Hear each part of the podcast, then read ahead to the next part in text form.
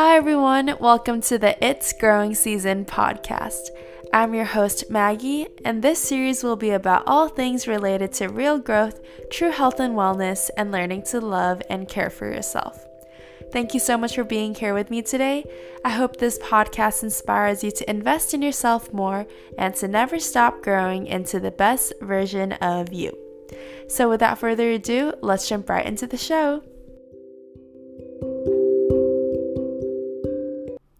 Everyone. Welcome back to the It's Growing Season podcast.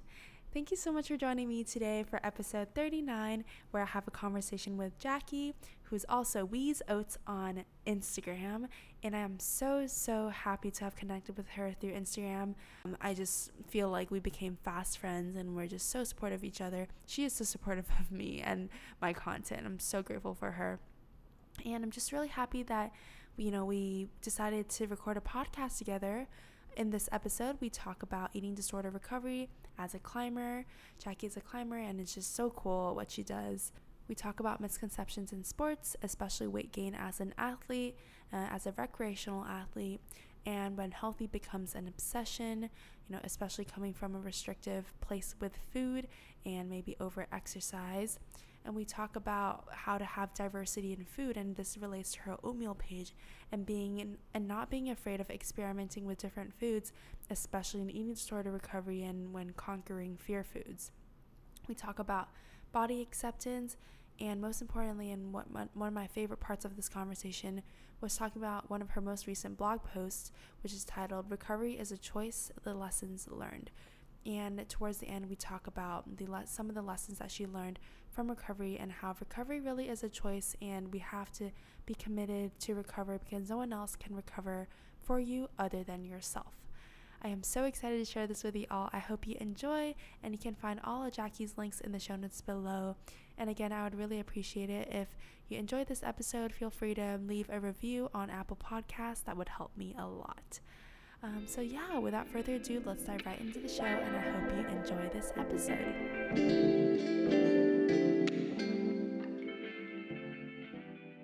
Hi, Jackie. Thank you so much for joining me today. Thank you for having me. I am so excited for this. We've been friends online for so long and finally connecting and talking about, you know, our relationship with food and exercise on this yeah. podcast. Um, I'm just super excited to have you. And before we dive into our conversation, could you please introduce yourself a little bit so the listeners can get to know you first? Yeah, sure. Um, so my name's Jackie. I'm 21 years old. Um, I'm a university student at Ryerson and I'm from Canada. Uh, so Maggie and I live in different countries and met through Instagram. I'm also an avid climber. I got into climbing about probably seven years ago at this point, and it's basically been like my obsession. And I also do a lot of cooking and baking, especially since uh, the pandemic started. And I started an oatmeal page which is how I found Maggie and her podcast. Uh, and that's been keeping me busy for the past few months. And yeah. Also, I am going through recovery for an eating disorder and healing my relationship with food and exercise. So, yeah. Mm-hmm. and before we were we started recording, we were talking about how Instagram is like a double-edged sword. But I feel like both of us we've been trying to use Instagram in the more in a more positive way and mm-hmm. the fact that we're able to find each other and connect over something like our healing journey I think is so powerful and that's what I love about Instagram and how did you how did you start your page did it was it something that contributed to your recovery or was it something that you just did for fun uh, honestly, I did it for fun. I've always loved oatmeal, or actually, not always. I started liking oatmeal a couple years ago and I just had it so much. Um, and I started having fun with it and like making different sort of combinations and trying different things on it. And all my friends were like, you have to start like an oatmeal blog or an oatmeal page or something. Uh, and then one day I just finally decided to do it. And it became something really fun for me to experiment with. And I also started posting recipes outside of just oatmeal too. So it let me experience experiment with food a lot. Um, and it also introduced me to a ton of people that were going through a similar situation as me um, and made me feel less alone. Yeah. I was stalking you and I didn't realize you started this page this year, right? Like just a Mhm. couple months ago and it blew up so fast. I thought you had done this for so long, but I just love all the recipes that you make. I actually turned my personal Instagram into the oatmeal Instagram. So I like archived all my old posts. So I did have like a few followers to start off with. So, but it did, I did gain a lot of following, I guess, in the past few Mhm. months. Yeah. So what was your relationship with food like growing up and how did that shift over the years? I would say I had a pretty good relationship with food growing up. I really liked food, and uh, my mom, she's Asian, and I feel like Asian culture, we love our food. Uh, so that was something that was really special to her. And I was also like a pretty skinny child growing up. So I had a fast metabolism and would eat a lot, but um, and people would make comments like, "Oh, you eat so much, but you don't gain weight." Um, I had one friend actually say like, "Oh, one day your metabolism's just gonna slow down," and I didn't really think anything of it, but it definitely like s- stuck in my mind because I'm like, "Oh, hmm, maybe that's something I should worry about." And I think once I started going through puberty and gaining a bit of weight, uh, people, my family mostly started noticing it, and that's when I became very hyper aware about what I was eating, how my body looked, and it sort of just escalated from there. I started um, doing research about exercises I could do to lose fat in one part of my body that I didn't like. Yeah, it kind of just snowballed from there. Uh, that was around like grade 10 at 15 ish. Hmm Yeah, and then I, I became vegan, and that was actually like for environmental reasons. I didn't really think about the nutrition aspect, but I did make it a point to do it right. Like I wanted to get all the nutrients and do the vegan diet right. So I did my research, but that got me on the like nutrition side of the internet, which has can be toxic in a lot of ways, as we know. And so there was a lot of YouTubers promoting certain diets, uh, for example, high carb, low fat. And I sort of hopped on that trend because I was like, oh, this sounds cool. Everyone's hyping it up. There must be a reason for that. Um, but I think it ended up doing just way more damage than good for me. Yeah. Yeah. I think that community, the YouTube community and just like the high carb, low fat or different, like jumping on different diets every couple of months is so toxic because they have such a huge following, especially young, impressionable like teenagers. But the fact that they hop out of it and then their followers are just like, what, what is going on that this worked for you? Um, it just shows how how unsustainable these diets are and how like easily influenced we are by just you know people who claim to know what they claim to know what they're talking about. Yeah, and I think that could be the tricky thing with having young people on the internet um, because we're so impressionable and we read anything and usually believe it. Then there's like these older people that probably that don't really know what they're talking about but still uh, act as they do and then we just believe them. Um, yeah. yeah and how did your relationship with food evolve over time and how what does it look like now? I so basically um, i think when i started doing all this research about health learning about nutrition i started to unintentionally restrict my calories. And i think my body's natural reaction was to have these binge tendencies as time went on i started having more of these occurrences where i would come home and i would just be like so hungry at night and then I would be like, I'm only having a small snack. Like, I can't have any more than that. And then I would just binge eat and feel so guilty. Um, and then it would, I would feel bad the next day about it and kind of think about it for the next day. Um, and then I would like eat a little bit less. Um, and then the cycle would just repeat itself. And that went on for like a year, maybe two years. And the whole time I just thought like I had a problem with overeating but I didn't even realize that like I was actually like losing weight all throughout that time, even though I was binge eating. But I wasn't tracking my weight. But like every time I would get on the scale, I'd be like, oh, that's lower than last time every few months. But in my mind, I was like, oh, I have a problem with overeating. And then during the quarantine, I I kind of changed my mentality. I was like, okay, I don't need to binge eat. I can eat what I want when I want, which is a good thing. But I think I went, I still had the mentality that I was overeating. So I made my portions pretty small and still small like they were before.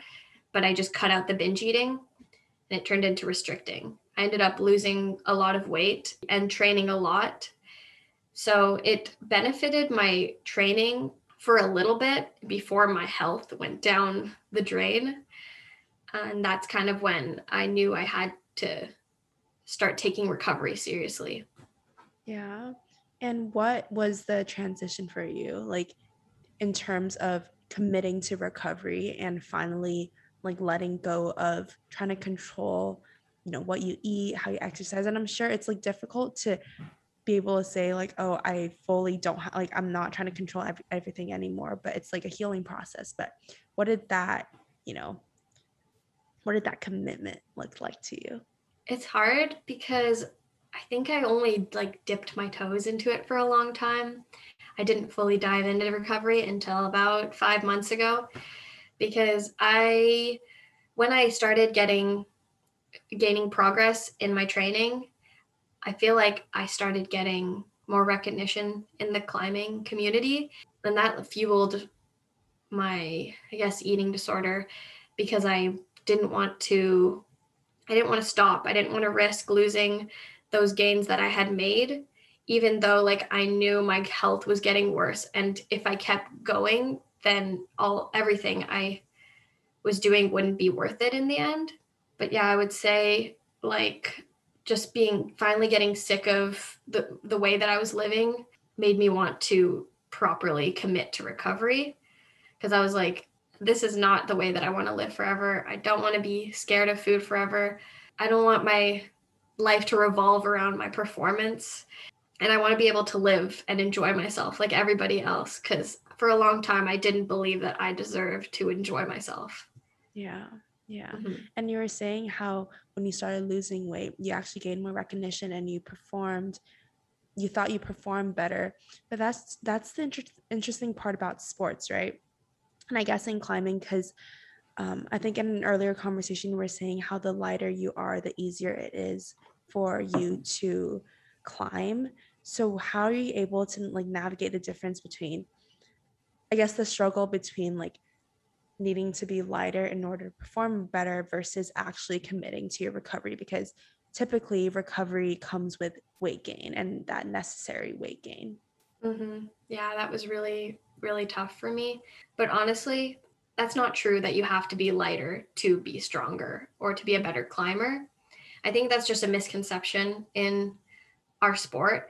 Climbing is still a, a young sport it's a lot yeah it's a lot younger than most sports. And i think that weight is overly emphasized because it's just like this shortcut to getting stronger. Uh, so a lot of people will diet for their trips if, if they're doing a climbing trip or a competition. And it helps them get it helps them get stronger for a little bit for the time that they're going on the trip or the competition um, because their strength to weight ratio changes. I don't know if you've heard about that, but I guess it's like more pop. It's more talked about in weight sports like gymnastics, climbing. I don't even know, but yeah, your like weight to strength ratio is very important.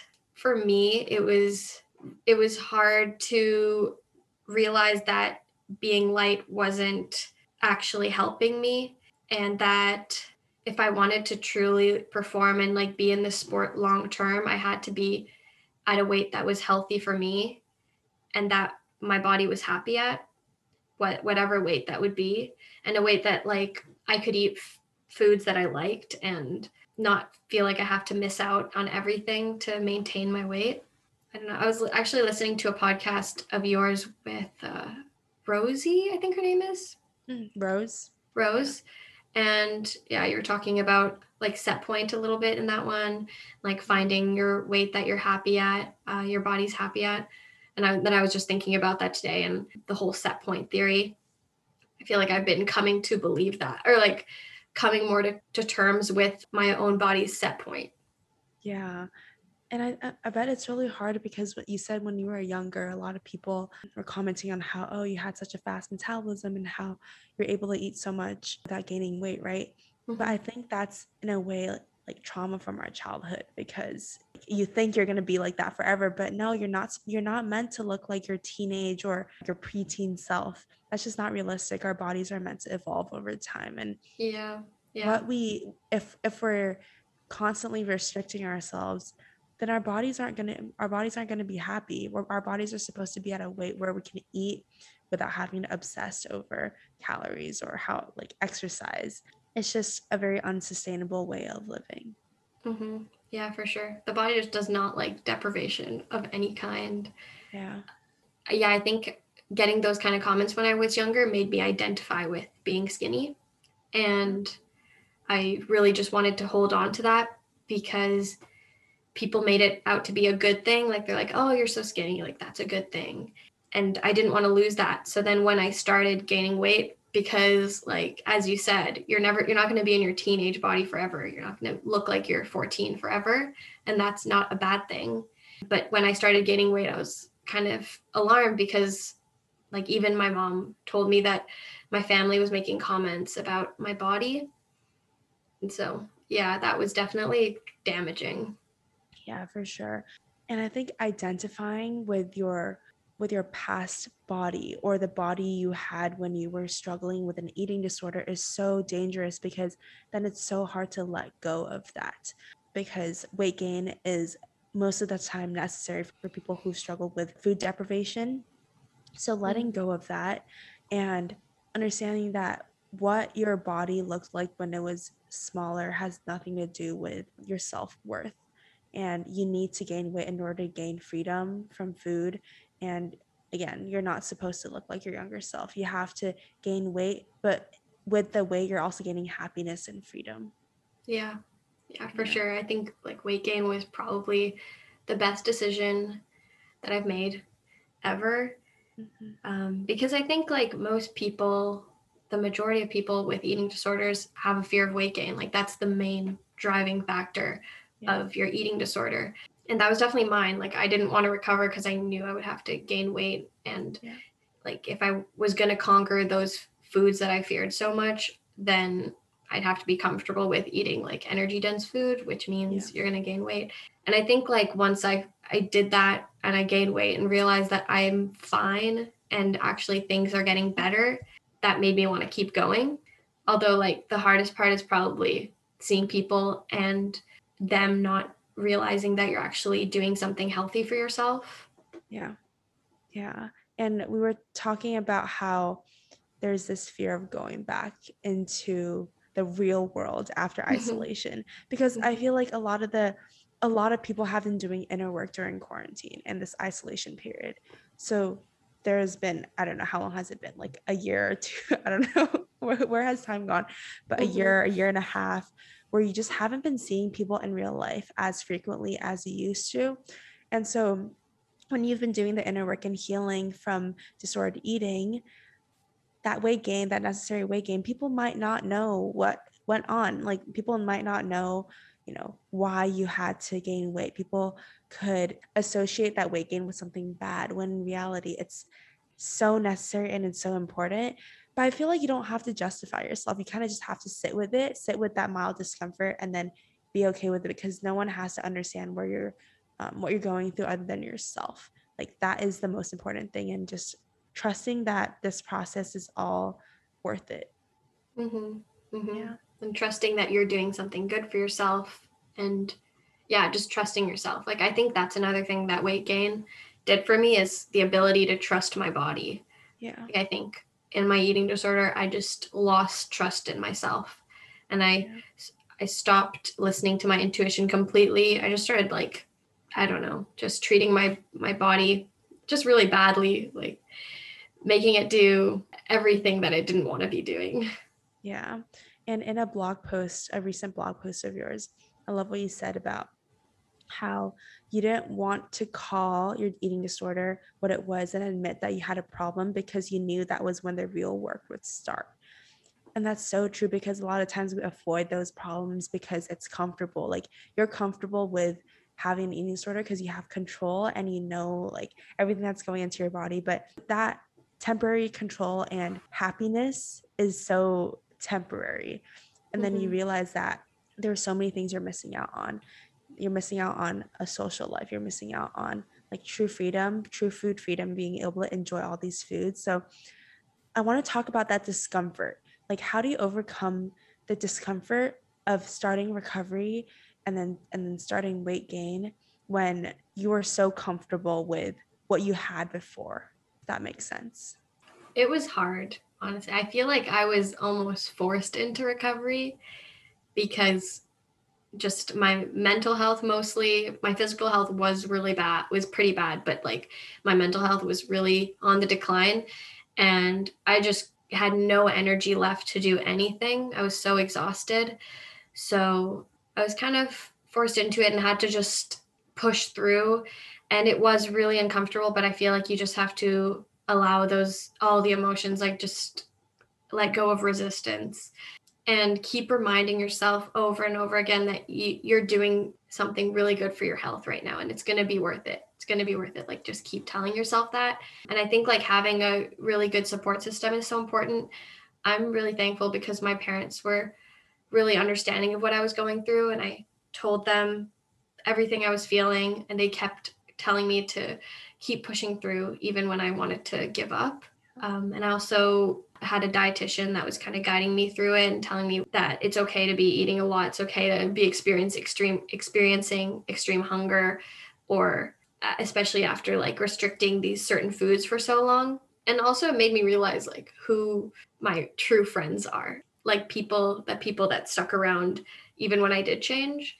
I think it was I was really resisting recovery because I thought people liked me as I was and I knew that going into recovery I would change. And I'm like, I didn't know if these people would still like me afterwards. Yeah, that's when you realize who your true friends are. When you go through that shift, but they're still there for you because at the end of the day, you realize that your true friends aren't there because of the way you look. They're there because of who you are on the inside. And I just think the fact that we're just so anxious about food and having to be so anxious around food is such a it's such a it's such a sad thing because food is so, something to be enjoyed which is why i think your oatmeal page is so cool because you add so much diversity to everything. When i was trying to overcome a lot of fear foods that was something that was actually scary to me like having a lot of diversity and experimenting with different foods. And oatmeal i think in general is I don't know. I think everyone's different, but in general, like I think it's a safer food because it it's it's deemed as healthy in the in the wellness mm-hmm. community. But then all those toppings and then like being able to be flexible in how you eat is something that's hard. So that's what I think I'm so inspired by what you do because you give people a lot of inspiration of how to diversify the things that they eat so they're just not they're not just like stuck on eating the same things every day because that's something that I, I personally struggled with. I struggled a lot with breakfast like the first meal of the day and only allowing myself to eat certain things and then never being experimental with the toppings. I don't know if that's mm-hmm. something you've experienced before. I would say yeah. I mean i think the cool thing with my oatmeal page is that it's sort of rid myself or I got rid of that all or nothing mentality because I would in the past I would want everything to be perfectly healthy. If I was going to have something unhealthy, then it would be all unhealthy. And then if I wanted something, but I would feel guilty about it if it was unhealthy. So I started putting like Oreos on my oatmeal and chocolate. And I'm like, I can eat this and I'm fine. I don't need to be so all or nothing about my meals. Yeah. Um, so yeah, that's that's been really helpful. I never thought about that because I think I have that mindset too, where it's all or nothing. If you want to eat unhealthy, the entire thing has to be unhealthy. But if you want something quote unquote healthy, then nothing can be unhealthy. But life isn't supposed to be like that, you know? You're, mm-hmm. you're allowed to have balance and you're allowed to have chocolate for breakfast you know it doesn't have to be something that is reserved for after dinner or you know you just worked out and you just like you deserve that treat you don't need to justify what you eat because the only thing that is important is how you feel and you know how mm-hmm. that food mm-hmm. makes you feel and whether you enjoy it because it's so sad to be restricting food when food is such a huge source of happiness for a lot of people yeah during my eating disorder i wouldn't allow myself to enjoy food. I was like yeah. food is fuel. It's only supposed to energize you so it's we're not supposed to enjoy it. But i saw this post um, on this page called the nutrition tea, tea. yeah the nutrition mm-hmm. tea and she was like we have taste buds for a reason. And i'm like that's so true. I never really thought about that. Like we do have taste buds and things can taste really good so why not take advantage of that? Yeah food is fuel, but food is also a source of enjoyment. And that's the thing with being athletes, right? You think you're always saying, like, oh, food is fuel, you have to nourish your body properly. So that's also like an all or nothing mindset where if you want to commit to a sport and you want to perform well, you can only eat healthy foods and you can't enjoy yourself. But we have taste buds for a reason, and food is meant to be enjoyed and everything in moderation. I think the tough part about being a female athlete is feeling that pressure to look a certain way. I mean, with all athletes, but I think especially as a female athlete, that pressure to look a certain way and then wanting to perform a certain way, training and eating. So that training and eating and the obsession with eating healthy and then over exercising is easily people don't really think twice about it because you're an athlete. So in a way it's kind of like a an excuse for you to do that kind of stuff because people wouldn't really question it since you're training for something. Mm-hmm. yeah for sure. I definitely experienced that. I was like yeah it's for performance. Like i'm eating this healthy because i want to perform. But i was harming myself and i was doing so much training and not fueling for it. And yeah i've definitely like changed my whole mentality around training and food and yeah i still i still definitely question my whole recovery process a lot because i've had to sacrifice my strength. And that's been really hard because i feel like i've had to like take a step back from the climbing community and just the sport like has changed completely for me. But i do have faith that it's going to be worth it and that i'm going to find my strength again in a healthier place yeah, because climbing will always be there, but you have to take care of yourself first. Because if mm-hmm. you don't take mm-hmm. care of your body, you're not going to be able to enjoy climbing in the future. And I guess the tough part with eating is that you want to eat for for fuel, but if you diet and you eat less in order to like feel lighter and to perform better, like you said, it's it's not going to be helpful in the long run because you're not fueling your body properly and you're not giving it enough energy in order to stay, sustain yourself in the long run. So I'm not super familiar with what you said earlier about the ratio, but um, you were saying how it's a very short term thing, right? Like when athletes go into competition. Yeah, usually it's short term, like they'll diet, lose a couple pounds or whatever, and then it'll help them feel a bit lighter um, when they're going up on the wall. Yeah. But yeah, it's uh, it's short term usually and also, I feel like it's probably a pretty outdated method and maybe not useful. Like it, it works, but I feel like I feel like it's not useful. And the body, I don't think the body really likes that. Like, I don't think the body really likes when you lose a lot of weight rapidly, yeah. especially rapidly. Yeah, because your body's like, what is going on? You know, I need to get this fuel back. And then who knows what will happen after that dieting phase. Maybe you'll gain it back, or maybe you'll gain it back even more. And then just this really negative cycle. I mean, I do think that there are people who have, you know, just such a healthy relationship with food and exercise that it doesn't affect them in that way. But for people who are a lot more sensitive to diet culture and wanting to heal their relationship with food, I don't think that cycle is something that won't negatively impact them.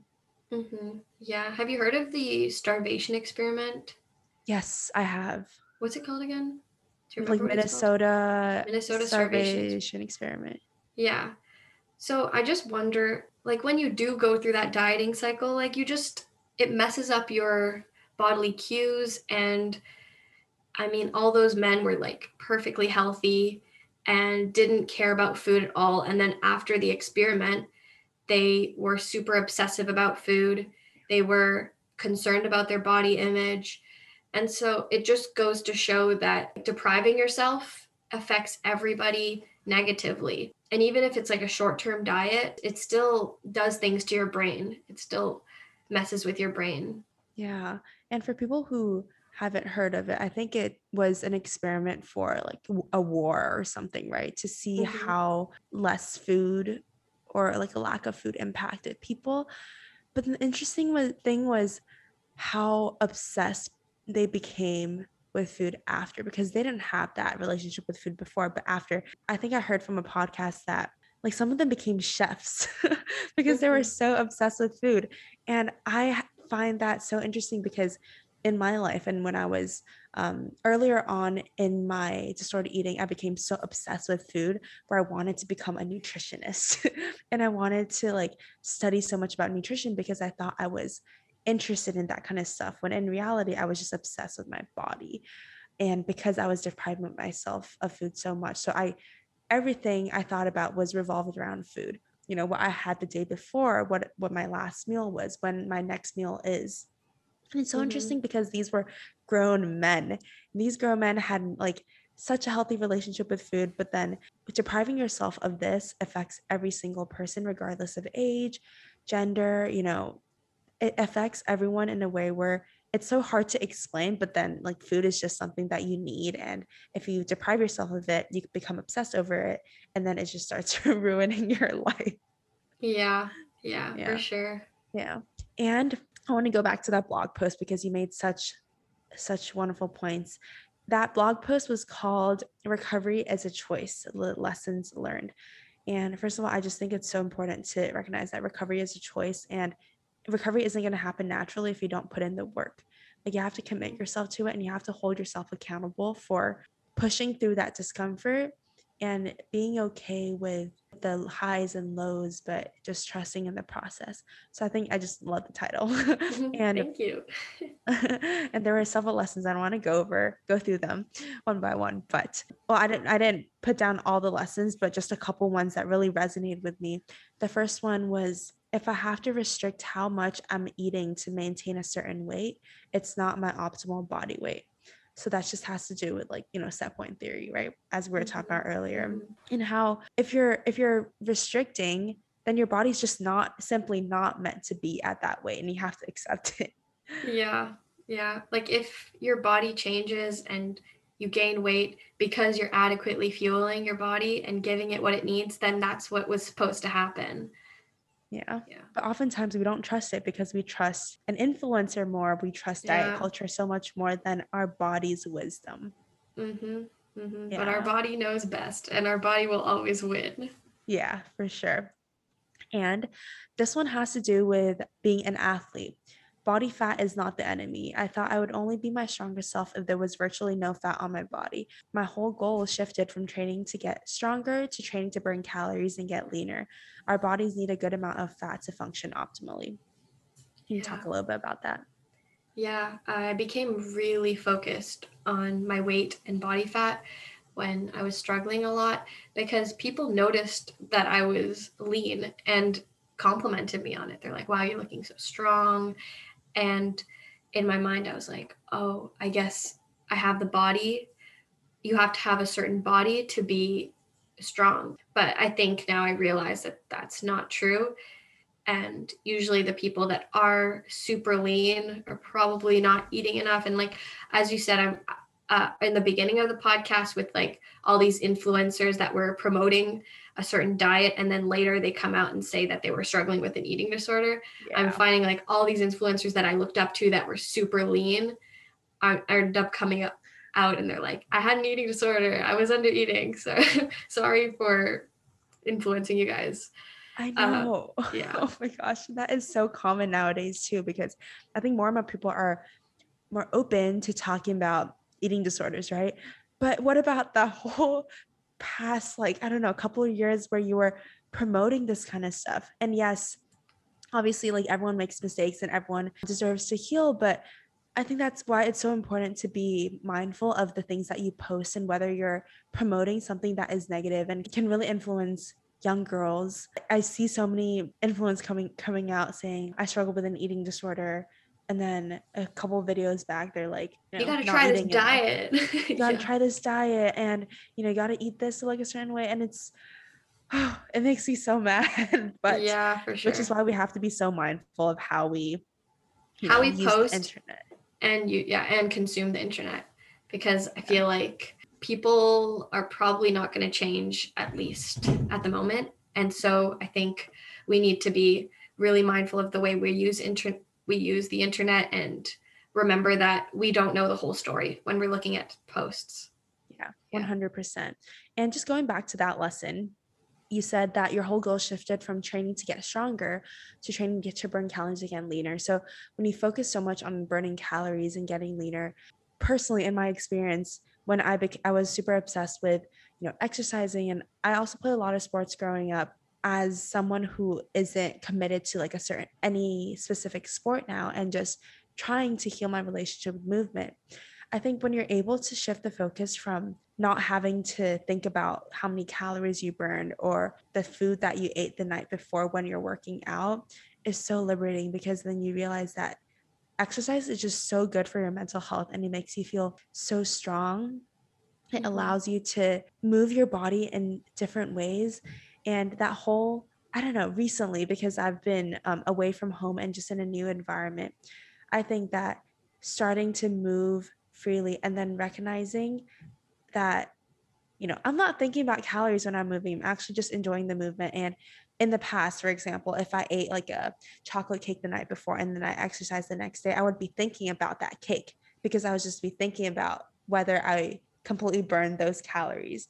But now I can enjoy the cake and move when I want to and not think about that. Mm-hmm. And I just hope that everyone who has struggled with their relationship with exercise can eventually find that freedom. And it's just so liberating because movement becomes a source of joy rather than something that you have to force your body to do in order to compensate for eating. Yeah, yeah, for sure. I think we shouldn't be doing things that are so negative for us like i feel like in the past i i was also the same. I would go to the gym to justify like what i ate. Yeah it was just like a very negative experience because like the whole time i was kind of beating myself up. I'm like oh i gotta i gotta do these ab exercises so i could get abs. But then when i found climbing it was really a big switch for me because i actually enjoyed this sport and it was actually fun for me. Like i it didn't feel like exercise at all and then it was a big shift when I quit the gym and just started climbing because I'm like, oh, I might lose fitness. Like I might not be, I might not have a good body anymore because I'm just climbing now. But then I realized that climbing is a sport. It's actually exercise. I never really saw it as exercise because I feel like a lot of climbers kind of do it as it's like a lifestyle. Like you don't really care that much about the exercise part of it. But then it turned pretty toxic when I started focusing so much on weight and performing because I thought I I lost weight and I saw my performance go up and I'm like, "Oh, it must be because I lost weight." So I'm like, "Okay, let's keep this up. Let's keep going." And I started really putting way too much emphasis on weight and body fat and it really just ruined the whole sport for me. Mm-hmm. Yeah, that's so important, right? To recognize that sports are meant to be enjoyed. And once, you know, that mindset shifts onto something else that's not the sport, you realize that, oh my gosh, this is ruining my experience. So that's why it's so important to heal because then you can regain that joy and enjoyment in doing the sports that you love. And also, exercise doesn't just come in the form of going to the gym exercise comes in so many different ways and movement joyful movement like walking is a form of exercise but people don't typically don't associate walking with exercise but it's such a great way to move your body like you don't have to do strenuous exercise every single day in order to say that you've accomplished a workout. There are so many different ways to move your body. Yeah for sure. Yeah. Yeah. And this one has to do with trusting yourself and self trust like we said earlier. Um, this lesson that you said is there's no right way to be to do anything. No right way to be an athlete no right way to recover no right way to eat no right way to live recovery taught me that i don't have to follow society's rules i can simply trust myself and live life my own way i love that because recovery is not linear and you have to you, you have to follow your own path the thing with Instagram and just following a lot of influencers is that it's great because you can seek inspiration from them. But then sometimes if you follow everything they do to the T, you find that it's not working for you. And then you're wondering what's wrong with yourself. But there's actually nothing wrong with you because everyone's path is different. So I just love what you said about that. There's no right way to do anything. So true. Yeah. Yeah. I, I my dietitian was talking to me one day and she was telling me that fitness doesn't have a look. And that was something that I hadn't thought about before. I thought like, oh, you you have to be very lean to be fit. Like fitness is lean.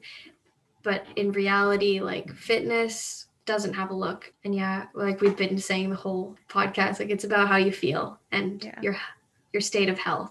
Yeah. Mm-hmm. And talk about your dietitian. I think this is the perfect transition into the next lesson because I remember you were telling me about how your dietitian was saying, was it her? Is it yeah, a, her? Her, yeah. yeah. Herself. She eats desserts, and you were like, "Oh my gosh, dietitians can eat desserts." yeah. and then this leads me to the next lesson that you mentioned that there's no such thing as bad foods You used to obsess over clean eating, cutting out all foods that even had my mildly bad reputation like oil, sugar, gluten, etc.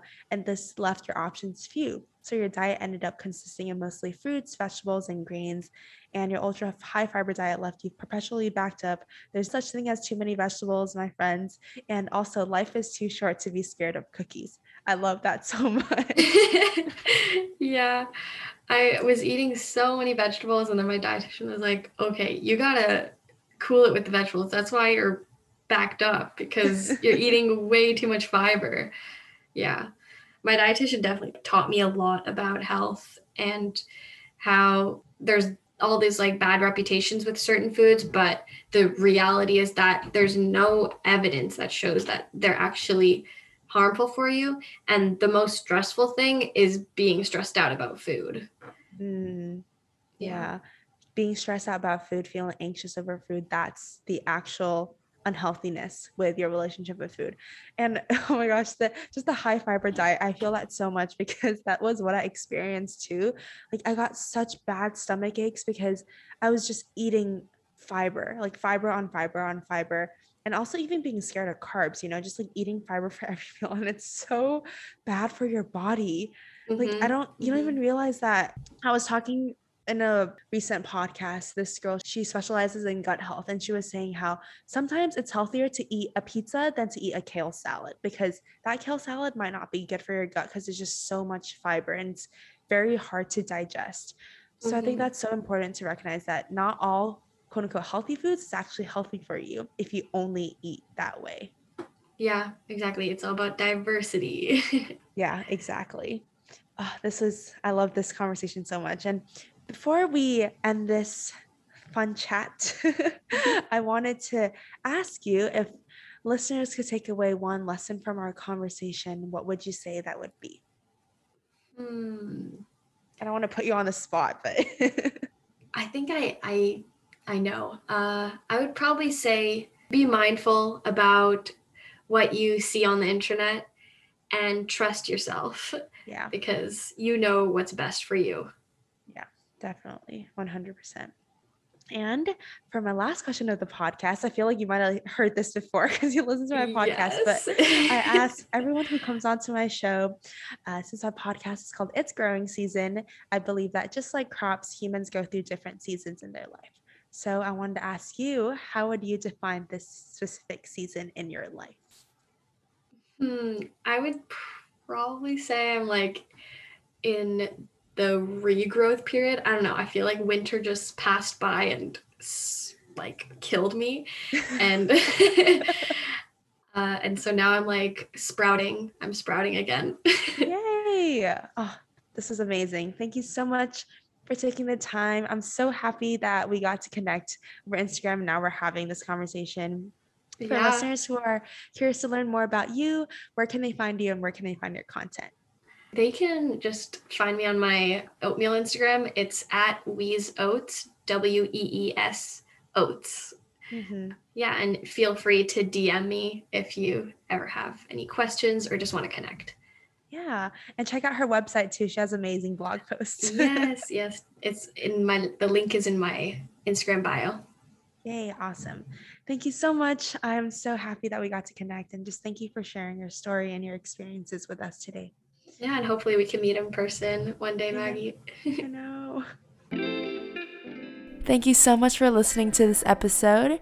If you enjoyed it, please don't forget to leave me a review and give me a follow.